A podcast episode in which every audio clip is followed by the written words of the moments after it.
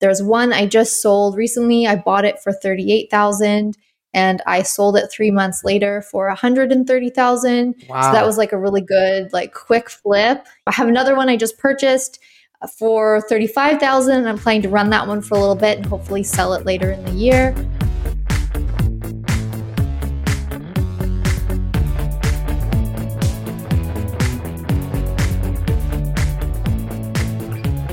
Welcome to the FI Show, where you get a behind the scenes look into financial independence. Here's your host, Cody and Justin. Hello, and welcome back to another episode of the Financial Independence Show, where today we're going to talk to Chelsea Clarke about building blogs and also buying and selling blogs. But before we get into that, let me check in with my co host, Justin. What is going on, man? Hey, Cody, recording live from the Virgin Islands. So sorry for those out there if the sound quality is a little rough. I do not have my mic with me flew on Spirit to get out here and only had the personal item bag. So we were out here for a week in the Virgin Islands with undersized backpack each. So not a lot of gear, but it's been awesome out here. The colors in the water are just insane. Our house has a great view. A lot of fun little bars and restaurants, not crowded at all. Like there's nothing here that's crowded. We're spending most of our time in St. John, flew into St. Thomas, but we're staying on St. John. First time here, but it's a pretty cool spot. Groceries are expensive, though. I'll give you. I'll tell you that. I mean, groceries don't play around here. I got to say, Justin, I've been seeing some of your pictures. Not only am I super jealous, but if you guys have not listened to that grocery episode from last week, go and listen to it. Justin, you're looking shredded, dude. You're killing it. Appreciate it for me, I actually had a pretty exciting weekend, bunch of events lined up. So on Friday, we had our friend Kyle's 30th birthday. And we did a big surprise, and he was completely surprised. You can tell in someone's face when they just have no idea. So we had that at a local restaurant over near where the Patriots play, actually. And then on Saturday, we have a friend whose dad owns this boat, like the Tiki boat, and he's going to be launching them this summer in Boston. If you guys are looking for something to do and you're in the area, it's tikiboatboston.com, I think is the URL, but we were like the test run. So it was pretty cold because it's April in Boston. We're out in the Boston Harbor, but it was like all you can drink. We had this awesome bartender. They were playing music. It was an absolute blast. Like this thing's going to be so much fun during the summer. Wish it was maybe like 20 degrees warmer, but it's all right. We still had an absolute blast. And then we stayed out in Boston for the rest of the night and we got to catch up with some old friends, hit a couple bars, do some karaoke. It was an all around pretty fun weekend. But Justin, that's enough about us and what we got going on. Let's talk about our guest for today, Chelsea Clarke. So Chelsea just has one of those wow stories. You'll hear in this episode, she ends up quitting her job with like almost nothing in savings with no real prospect of her side hustles panning out and becoming a full-time thing. You know, fast forward to now, she's a you know seven figure business owner is absolutely crushing it has built multiple blogs up. Now in addition to her main site her paper route she also started a marketplace for people to buy and sell blogs because she got so into buying and selling blogs basically buying kind of like old beat up blogs. Think of it like real estate. She buys like old beat up blogs like an old beat up home makes it nice and then she'll resell it for a profit later on, like months or years down the road. So, super cool episode. It's something we haven't really talked about too much before, and excited to dive in in a minute. Yeah, Cody, I think the part that's really different about this episode that'll stick out to a lot of people is this idea of kind of flipping websites or websites being almost like real estate, where you take something that's a value add kind of property, something where the person could be doing a little bit more, they could be monetizing it more properly, get in there, make those quick changes, get that profitability up, and then all of a sudden now that website is worth a good bit more it is just like being able to go in and add a value add to a property. It's also though a way to go in and to buy something where you're not starting from scratch. Maybe somebody else is really good at getting things off the ground floor, but they just don't have that passion that you have for that subject where you could take it to the next level. So it really doesn't have to be like you're taking on someone's project that is about to fizzle out, or it doesn't have to be like you just build something up to hand it off to someone else. Like it can be either side of the coin can work. Like you can either be building something up to sell it or you can be taking over websites that have that little bit of foundation, but could just use your creativity and that next level of passion to really turn it into something. So if you like Chelsea's story and want to just go find the links and the ways that you can get in contact with her, or maybe you know someone who would be interested in buying or selling a blog and you just want to share this episode with them, you can do all that via the show notes at thefishow.com slash Chelsea. That's thefishow.com slash C H E L S E A. Take it away, Chelsea. I'm from a single parent family, and we were always like dancing on the poverty line growing up. And, you know, I say that with love now, but it definitely was tough growing up, single mom. You know, oh, there's dinner on the table. It wasn't too bad, but we certainly didn't have like internet, a computer. You know, we didn't have any of those things growing up. We had one channel on TV. I had to get really creative with what I wanted to do. And I always loved writing. And I kind of just wrote for my life, basically. When I graduated from school, I was able to get some scholarships based on financial need and like creative merit, really, just being able to, as I say, write for my life. And that's what got me into university. And we didn't have mentors growing up. Talking about money was very taboo in my family. There was a lot of work I had to do, like mindset, money mindset work after when I got out in the real world, because without realizing it, just subconsciously, I had picked up some really unfortunate feelings about money and wealth. And people who had money, well, they must have done something really bad, right? They didn't do something, they don't deserve it. You know, what do they do? All of these things that I had just picked up on family members and people around me because we were in a very like working class situation. And the people in my family, I, God bless, I love them. But yeah, growing up, we did not have positive money conversations. So this was something that I really had to figure out and just bootstrap it.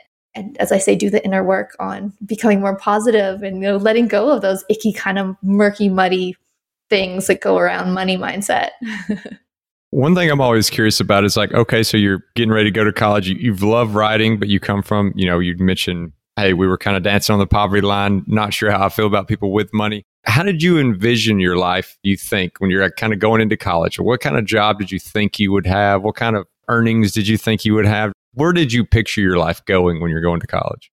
That's such an interesting question. And I think at the time, I really had no idea. I was literally just hoping that I was be able to figure out things based on the creativity. And I always had an interest in flipping stuff, selling stuff. Like when I was in high school, I would go to Costco, I'd buy a bunch of chocolate bars and then I'd sell them for a bunch of money out of my locker and like just little things like that. But when I was actually in college, I was going to school for music video production and film production. And that led me more into digital media. And then that was like right the year that YouTube came out was the year before I was graduating. And then it was like, oh, like the music video industry is changing. Like it's all about YouTube. It's all about going to be online. And it was really that shift. And then, yeah, I got out of school when I graduated university. I was pretty sure I was going to be a music video director. and then the recession hit 2008. And I had a really, really hard time finding a job. I worked as a waitress all through university. And my plan at the time was like, oh, I'll just work at a restaurant or a bar for one year after graduation. I'll get a great job or I'll start my own music video production business. And it did not work out that way. And it worked out better, but there was certainly about six to seven years where it was just like struggle bus. Everything felt really heavy and difficult. But to answer your question about where I thought things would go, I really want to radiate that it, I did not have an idea at the time, even at graduation. I didn't have a plan, which was part of the problem why I struggled so much, is because I could not figure it out. It took me a little while. I've heard you on different podcasts and on YouTube channels and blogs talk about like kind of the income side of things and building up websites and you scaled to a monumental business. I haven't really heard you talk about the expense side of things and knowing a bit more about your background. Did you have like almost an inherent frugality from your mom since you grew up in that type of household? Or what did your expenses look like once you got that first quote unquote real job? You're making real money in the real world. Did you have this like inherent frugality or did you, you know, start maxing out credit cards and get the nice lease car and the really expensive apartment and all the things that, you know, a lot of people unfortunately fall into that trap and then they kind of get in this vicious hamster wheel cycle? Oh my goodness. I definitely did not fall into that trap because of my upbringing. Yes. And, you know, anyone who's struggling through that right now, like you can get out of it. Do not worry. Like you can be smart, you can figure it out. But at the time, it wasn't even an option to get into credit card debt. I was literally like waiting tables. I couldn't afford my groceries. And so I was like, if food got sent back, it was made wrong. It was like me and the other like broke waitresses were like eating it really fast in the back room. Okay. Like let's let's just like paint that picture. Not glamorous. So no, I was just really trying to figure out everything as I went along. When I was about 22, I did get two mentors, and they really put me into a better mindset about wealth and savings and investing. And I started a drop shipping business. And I just started selling stuff online, which then eventually led into the other things. I did a little bit of drop servicing as well. That's just when you sell a service, but you don't actually perform the service. You get someone on like Fiverr or Upwork to actually do the service and then you sell it at a profit. So my expenses at the time, I was really limited. I didn't have an advertising budget, but when I was building up the drop shipping business, I was really just focused on word of mouth. So anytime I meet someone and be like, "Hey, you got to check this out." When I was waiting tables and I, you know, people want to chat, "Oh, what do you do for school?" blah blah. blah. They always want to talk to their waitress.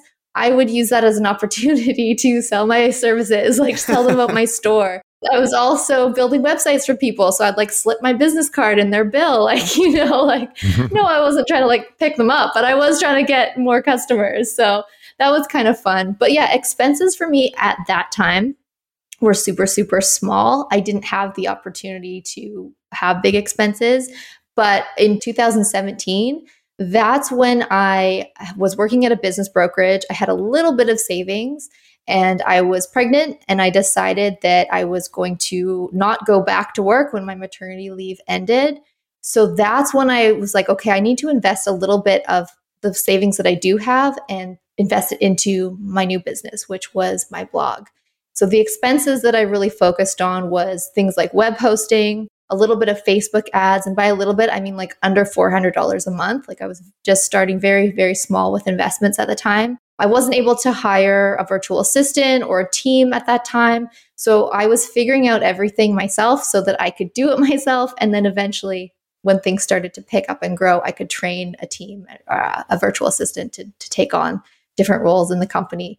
But yeah, in the beginning, that's what it was. It was like a little bit of advertising, it was a little bit of well, web hosting, paying for the domain, stuff like that, like very, very basic stuff. And the more the business started to pick up and I started to earn a bit more, then I would just reinvest into other things that I could actually focus on the growth of the company. And where were you finding like inspiration to do these businesses? Like what made you choose drop shipping or what made you choose to get into blogging? Was there some kind of exposure that you had to it that made you think that it was a viable option or just kind of where did that come from? I love that. And I think that with the blogging, it was a hobby for a long time. I didn't even know that it could be a business back then. It was just something I enjoyed doing. And it wasn't actually until 2016 when the exposure that I had was I was working at a business brokerage and I was running their blog and I was monetizing their content and working on SEO and all that kind of stuff for their website when I made the connection. Well, why don't I just do this for my own blog? And when that connection was made, it was like everything just fell into place after that. So I would say that's where the exposure came in. For drop shipping, I honestly don't remember. I must have seen something on Pinterest back then, or I don't know. It's so long ago. That's must have been something like that. Must have been Pinterest. I want to go back to the point where you quit the bartending job or the waitressing job and you're like, I'm going to go yep. on in my blog. I think you're kind of underplaying the decision that you made. I heard in another podcast, you said you had a little bit of savings. You had like $2,000 in savings, right? Like that is a very little bit of savings to go and quit all of your money making activities to go all yeah. in on your blog. What was your blog bringing in at the time? Like, how do you get the confidence to go and quit basically everything that makes you money to go all in on this one thing that didn't, I don't want to say didn't have legs, but it wasn't fully supporting the cost of your lifestyle at that point? Yep, absolutely. I was getting about $300 every two weeks from maternity leave. I'm in Canada. So okay. I know we have it a little bit better when it comes to maternity leave than our friends in the States. So I did have that and I was able to live on that. And yeah, I didn't have any proof that it was going to work, but I had the belief that I was going to make it work. I had had a couple affiliate sales come in and it was like $100 here, $40 here. And then I was like, oh, I can do this. If I just get more traffic to these pages, then I'm going to get more conversions. If I create better lead magnets and I get people onto my email list, then I don't have to pay for the ads. I can just talk to people through a newsletter and show them the next step and the next thing that they're going to need.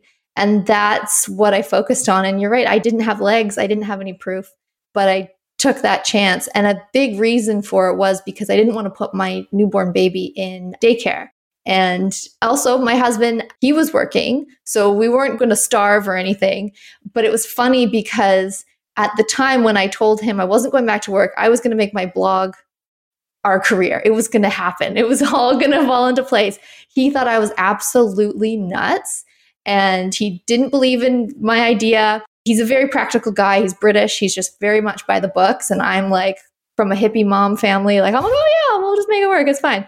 And then it was a little tough because he didn't believe in me. And of course, as you know, you want your partner, your loved ones to believe in your ideas and everything. But in the beginning, didn't have that support. It was about seven months in when now my blog was making about almost $2,000 a month, just a small site. And I decided to put it up for sale and it sold for $40,000. And he was like, oh, okay, I see how this can work now. and fast forward to now, he has quit his job. He used to be a construction worker and now he's a YouTuber and he's just like 100% on page with the plan. But yeah, back then it, there was no proof. So I can't blame him. And what kind of like encouragement or advice would you give to somebody who's out there thinking about starting something when they maybe also don't have that support network? And are there things that they should do to keep themselves honest if it doesn't actually take off? Like obviously in your case, it, it did take off, but are there like guardrails you would recommend people set up around a project before maybe they need to reassess? Yeah, I think that if you are not super cool with taking risks, then go slower than I did. I am more of a risk taker, I would say. And I had the plan, right? I had things in line that I knew I could make work if I got more traffic to a lead magnet page. Like I had a plan. It wasn't just me taking a blind leap, there were some systems that I had put in place. So if anyone is wanting to get into this type of business or any type of business that they're thinking of building, I would say if someone in your family or loved one isn't supporting you, accept that that's okay. We can't expect everyone to. And honestly, they're not your target market. So just keep your blinders on and keep working and keep focused on what it is that you want to do. Because the people who are successful, really all it is, is they just didn't give up. They just kept on doing it, even when there was no income coming in. They just literally kept getting up every day and doing that thing. And they're still here now doing it. And people know them and you know, they get them on podcasts like this is just because they've seen their name around only because they didn't give up when everyone else did.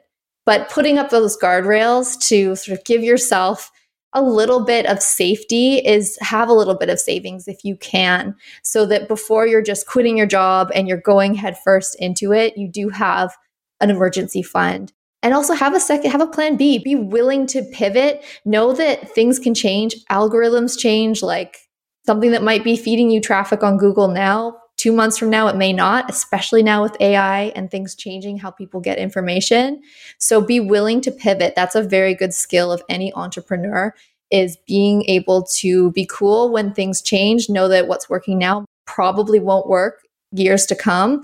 Being cool with that and being able to try something new and always be kind of testing and learning. Never think that you have it all figured out because no matter what, whatever you have figured out right now, it's going to change. Something's going to change, especially in like the tech industry and online entrepreneurship industry. Now, I know you're someone who's super data driven, Chelsea. Like you are someone who looks at the numbers and you decide this is what I'm going to focus on because, you know, these metrics make sense or this is where the money is. Back in 2017, when you took the blog full time, you went all in. How did you kind of divvy up your time? Like, how did you know how much time to focus on each segment of your business? Because I think that's a lot of what new entrepreneurs struggle with you know, maybe they do quit their job like you did, but then they're just like, okay, now I have, you know, these 40 to 80 hours per week. I have no idea how to kind of take this business to the next level. Did you have like a game plan of how you were going to divvy up your time and what projects you were going to focus on based on different metrics and different data of maybe stuff you're reading or watching or consuming in any way? I feel very fortunate that the week or maybe the week after I decided I was going to make this work, I found myself, I think I clicked on an ad and it was for Teachable. They were having a virtual summit where a whole bunch of different creators were talking about the different things that they sell online and selling online courses. And I found it just so inspirational that seeing all of these other people that were out there doing this, and that was something that sort of lit a fire for me. Anytime that you can get around other people doing the thing that you want to do, just virtual watching them in a summit like it was for me at the time, that was the inspiration that I needed to see. And that was really, really helpful. But how I was able to actually divide up my day, let me tell you, I had a two month old baby at the time. I didn't have a life outside of outside of baby time. I wasn't going out and doing anything. I wasn't able to go see friends. I was not a busy social butterfly in that season in my life. So I was literally sitting on the couch, like baby asleep in my arm, and then one hand on the laptop, figuring out what I needed to do. And for me at that time, the focus was content. So writing content, writing blog posts, writing sales pages, writing out affiliate offers, and focusing on building my email list so that every single blog post I published or sales page I published, it had some sort of conversion element that would get people onto my list for every single article. And that's really what I focused on for the first few months. And then slowly that started to pick up. Honestly, if anyone is thinking what to do, even though that was 2017, building your email list still now is the most priceless asset in your company. And I really, really, really do believe that because you don't own your social media platforms. TikTok might be getting banned, right? If you've built up a big audience there, you could lose them tomorrow. But if you've been focusing on getting that audience onto your email list, you can message those people at any time and get right into their phone, right into their home, right into when they're sitting on the toilet looking through their phone, your name is going to come up in their inbox, right? So that's something that I would say if you're trying to think of how you can organize your day to get things up and running is really just focusing on platforms that you own. So your website and your email list. That's going to give you the long term ROI. And I've heard you mention several things that obviously show like, you know, how well you know this stuff, but you've also mentioned like you're just teaching yourself. So what did that look like? I mean, are you literally just going out researching general topics like on Google and finding things to teach yourself how to do it? Or what method were you using to upskill yourself? We'll be right back after a quick word from one of our sponsors. Today's sponsor is one I use on a daily basis at my company, Gold City Ventures. That is the sound of a sale in your Shopify store. But did you know that Shopify now also powers in person selling? Shopify POS is your command center for your retail store or small business. Accept payments, manage inventory, they have everything. Shopify brings together your in person and online sales business into one source of truth, one dashboard, everything in one place. You know exactly what's going on. And now they have all these customization options. They have plug and play tools that you can integrate with Instagram or TikTok or wherever. You can take your payments by phone or by tablet. Shopify makes it easy. Plus, if you have any questions, their support team is there to help you. I know we have a lot of entrepreneurs in this audience, and Shopify POS just breaks down that barrier to accepting payments with your business. Sign up for a $1 per month trial period at shopify.com slash show, all lowercase, that's shopify.com slash show to take your retail business to the next level today. Shopify.com slash show. Now back to the show.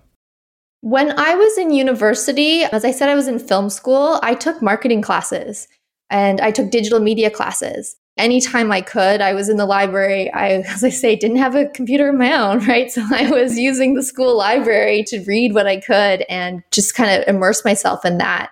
And when I got a marketing job, I was in events planning originally. So when I graduated school, I went into events planning while bartending at night. And I was able to learn so much just being in that sort of line of work. It was a entry level, like coordinator type of just support to the main marketing people. And then that taught me so much. And I just slowly kind of moved my way up through that and reading blogs, reading Pinterest, talking to people. Nowadays, I go to as many events as I can. So I'll try to go to live summits and I'm a part of Rhodium Weekend. I don't know if you guys have worked with those guys, but it's a really great sort of networking place where a lot of online creators and investors meet once a year and there's like a Facebook group and it's it's really good to kind of stay in that line with people who are doing the kind of thing that you want to do and that you have been doing that's what's worked for me anyway. But in the beginning, I didn't have the money to hire a mentor. In the last couple years, I have hired mentors, coaches, and invested in online courses. And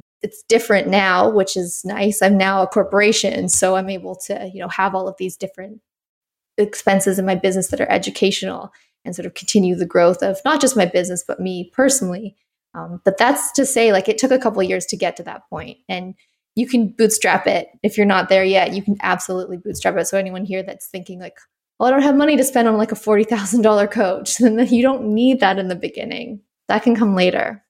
Yeah, we all start just teaching ourselves. I know you mentioned your expenses from the business perspective were minimal at the beginning. I mean, it's just paying for a domain and hosting, and then you can figure out as much as you want. You can once you have more money, you can start to pay for different courses and resources and get better and better.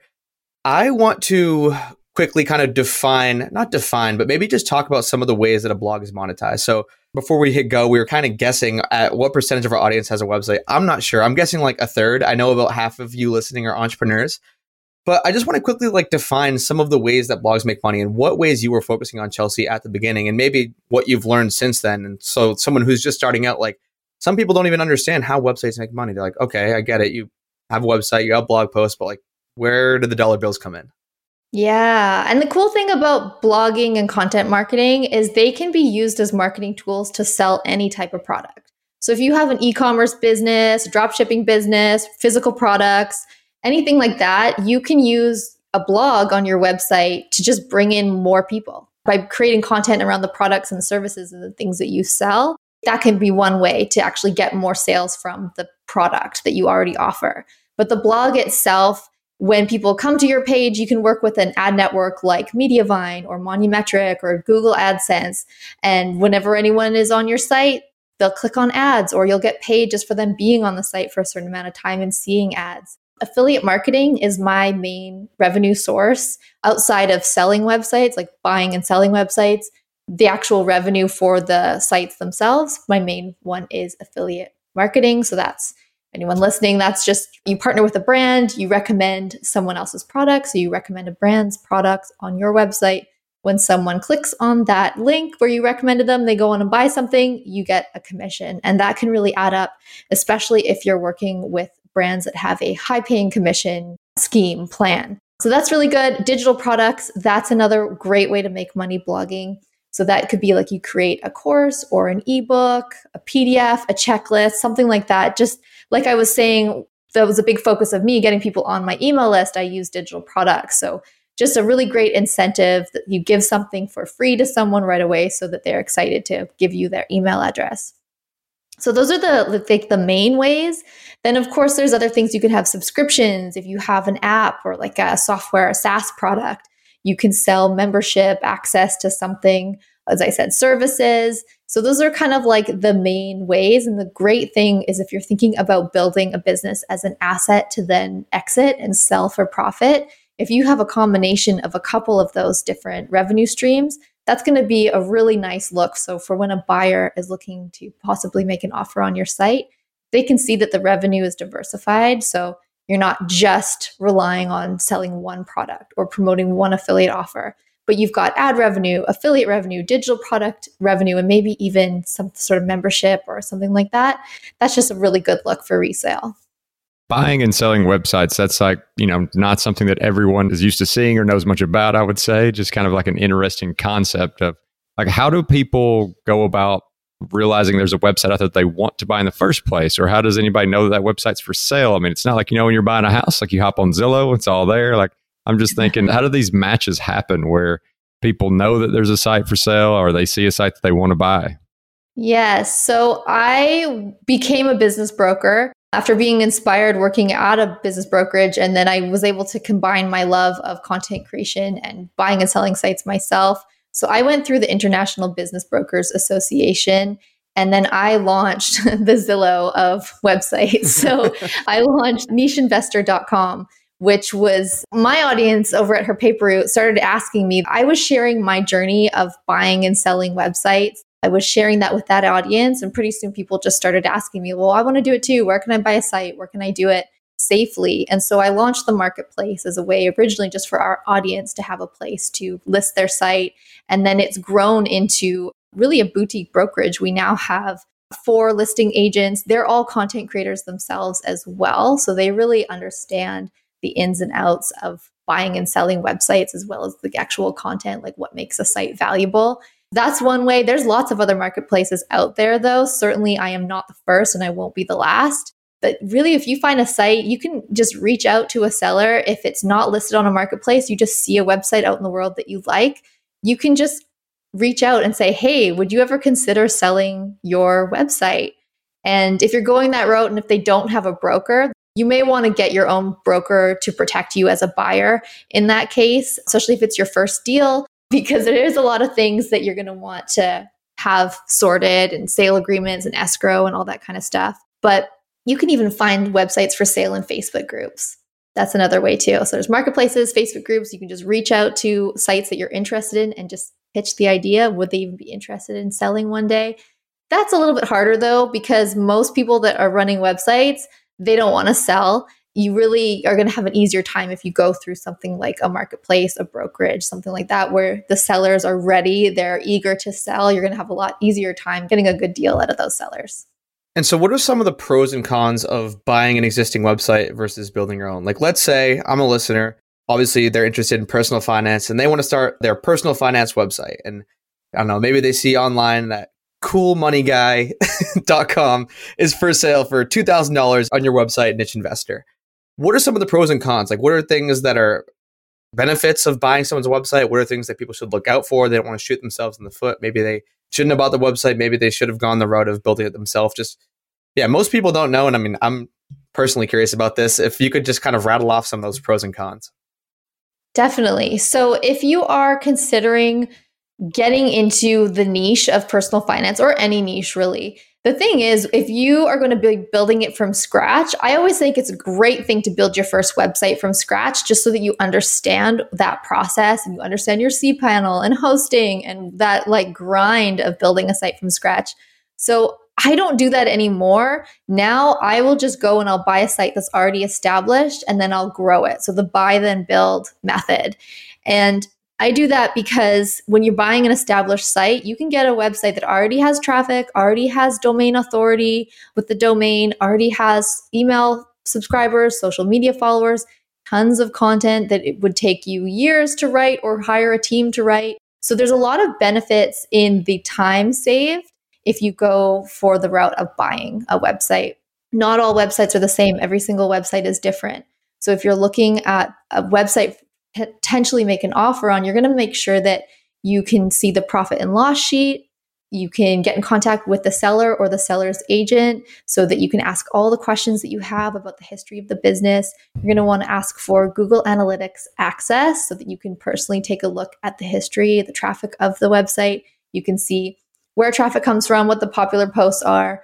And on a personal level, you should really, at least if it's your first site that you're buying, try to buy a website where you understand not just the niche, but also the revenue stream.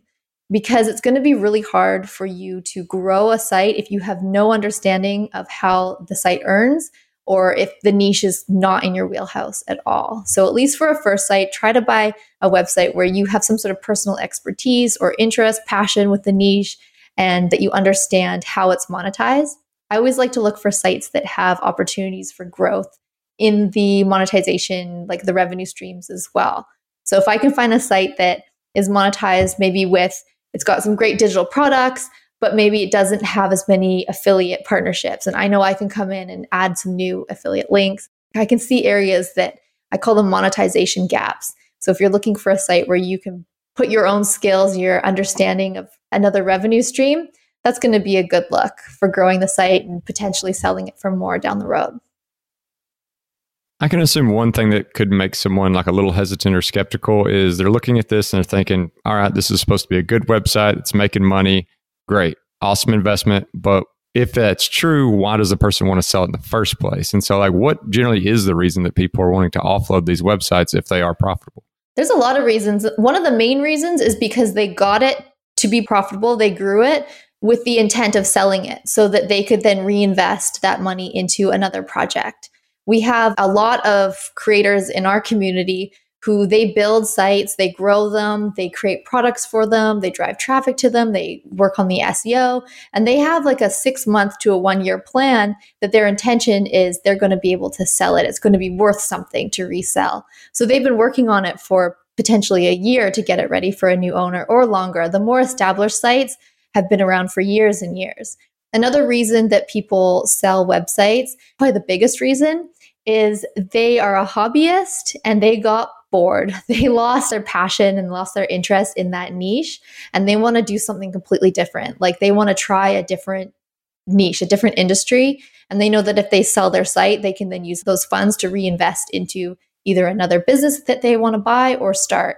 A lot of people, too, they sell because they've either changed in their life. Like maybe they started, let's take a mom blog for an example They started the blog when their kids were little, and now their kids are teenagers.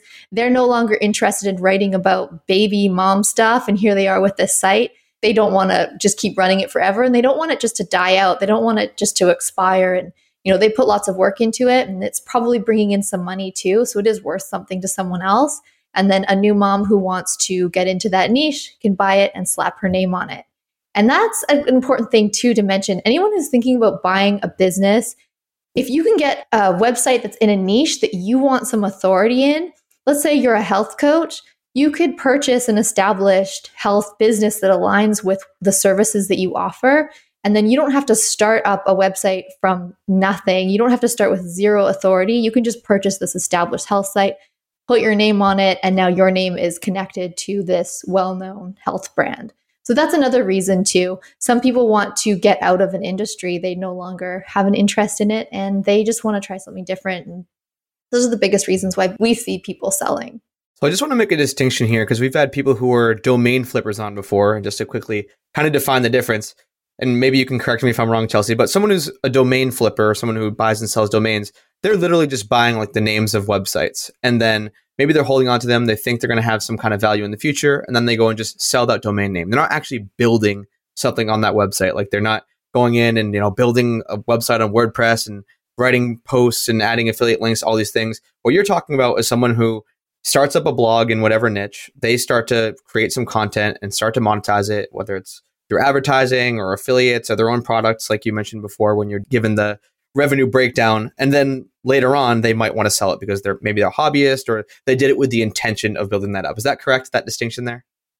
Yep that's exactly correct. Yep domain flippers are just selling domains. Website flippers are selling complete websites asset with like social media followers and email list. You know, there's traffic coming in there's tons of content there's probably products digital products or physical products. There may even be trademarks and LLC. It's a whole package, business in a box. So, what are some of the biggest gotchas or biggest things to watch out for? Biggest mistakes you see people make when they're going and purchasing a website? Let's say I really want a snowboarding website and I see one on your site and I'm like, okay, I really want to buy this website. I'm into snowboarding, by the way. I was just in Colorado for two weeks. Nice. I buy the site is there anything like with the transfer of the site? Like if people messed it up and all of a sudden they lose all the backlinks they lose like the domain rating because they made some technical error is there something where i don't know i mean there's probably so many different things. It's so many different ways you can screw this up. I just want to make sure the listeners are best equipped to make the process go smoothly if they choose to go down this side hustle path Yes, and we do have a snowboarding site for sale on cool. our site. So really, that's awesome.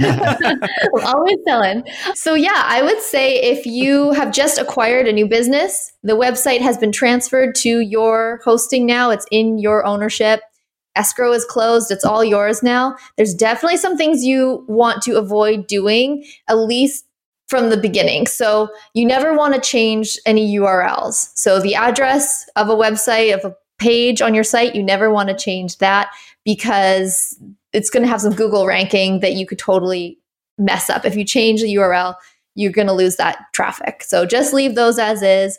I always say do a content audit. So go through all of the blog posts and make the blog posts better by adding more helpful content, maybe images, adding alt text to the image. So that just means like writing a description about what the image is about and that is just part of the image in WordPress. You know, you can do little things like that that's going to help, but never take away from what's on the site. So I wouldn't go into a new site and start like taking a bunch of paragraphs out of a blog post because that could risk you losing rankings as well. So run the site for a bit without touching it because however the seller had it set up, this is how you can just kind of run it for a couple weeks and see what happens. And as long as you're not doing anything like changing anything too crazy, then you should be fine. You can change the theme. If it's on an ad network and the ad network gets transferred to you, you can reach out to the representative at that ad network and they can just check that all the placeholders are still good now that it's under like your new hosting. That's something that you can do that can be beneficial. You can also make sure that if it comes with an email list, reach out to those people, introduce yourself every deal is different, but if the deal is that you're keeping the seller's name on the business as if they're still there, If the seller's cool with that, then you would, you know, continue the conversation through email. So if the seller was sending a weekly newsletter, keep doing that. You know, just keep that consistency and then you could even add a second newsletter a week that could increase sales too. You have more people opening the emails and getting more sales. There's tons of things that you can do to add value to the site, publishing new articles, creating better products, making new connections with other affiliate programs. You can actually read this is a little known fact that has actually worked really good for me to reach out to current affiliate programs like this website is already connected to and try to negotiate a higher commission. That's something that takes a little bit of time by having those emails like the outreach, but it could actually really benefit you especially if that site has had sales, there's like a history of sales to that affiliate offer, then you can use that as leverage and be like, hey, like we've brought in a couple thousand for you in the last year. Let's talk about a commission increase. And you'd be surprised because brands, you're making it so much easier for them. The affiliate managers who run affiliate programs, like you are honestly making their life easier. They can give you a little bit of a commission boost and you know, they'll love that. So that's a little tip that I like to share. One thing I was curious about is valuations, whether that be buying something or selling something. Is there a general rule of thumb that people can expect? Like, I'm sure there's a lot of differences, but is it, you know, you take how much money that website brought in a year, multiply that by two, and that's what it's worth? Or, or what's a good rule of thumb? Yeah, there's an industry standard that sites sell between 26 to 36 times the monthly profit that a site earns. So we are going to sell a site on the high end and it's earning $1,000 a month, we could potentially sell that site for $36,000. Some sites even sell for more. I've seen up to 40 times. So if you think of it that way, for every dollar that your site is earning, you know, it's worth maybe even $3. So that's a good kind of benchmark to go on, but every site is different as I say. So there's other factors that come into play revenue is certainly the first thing that we look at but then we also look at traffic and the size of the email list or if they have a really big really engaged instagram following you know those other things can add to the value of the asset.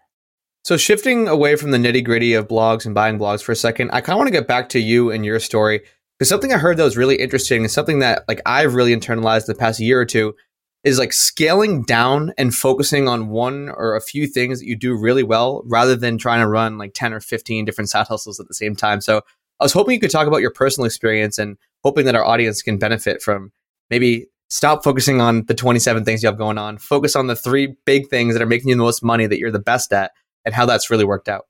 Definitely. It's so important. And that's been a focus in the last two years for me. Instead of going horizontal, we go vertical. So just focusing on the things that are really working, whether that's one specific niche or one specific website, or maybe it's just one revenue stream on a website, whatever I can do to just really focus on that and build that out. And a big part of that for us at least is we're always surveying our audience. Like I'm always any newsletter I send out, I'm always asking people to hit reply and let me know, or to go over here and fill out a Google form and tell me what they think. And we base a lot of our product offers on what our audience tells us they want. And that's been something that I think has really helped with our growth too, because that way we're not just kind of flinging, you know, spaghetti on the wall and seeing what sticks. We're really just focusing on what the people who already love us, what they're telling us they want more of. And that's not to say we don't test other things, but I've really found that that's really worked. And then now in the last couple years too, now that I have a team, getting really good at being able to delegate. That's been really helpful. Just letting go of me, like that control that I know online are like solopreneurs and entrepreneurs. A lot of us face is we think that we can do everything the best. And, you know, we have to have our like helicopter control on everything.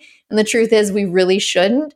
There's so many creative, talented people and people who want to learn and letting those people do what they're best at so that we can focus on the strategy or the creative or whatever it is that we are best at, not trying to do everything. That's going to be a world of difference in uh, any company's growth. I really do believe.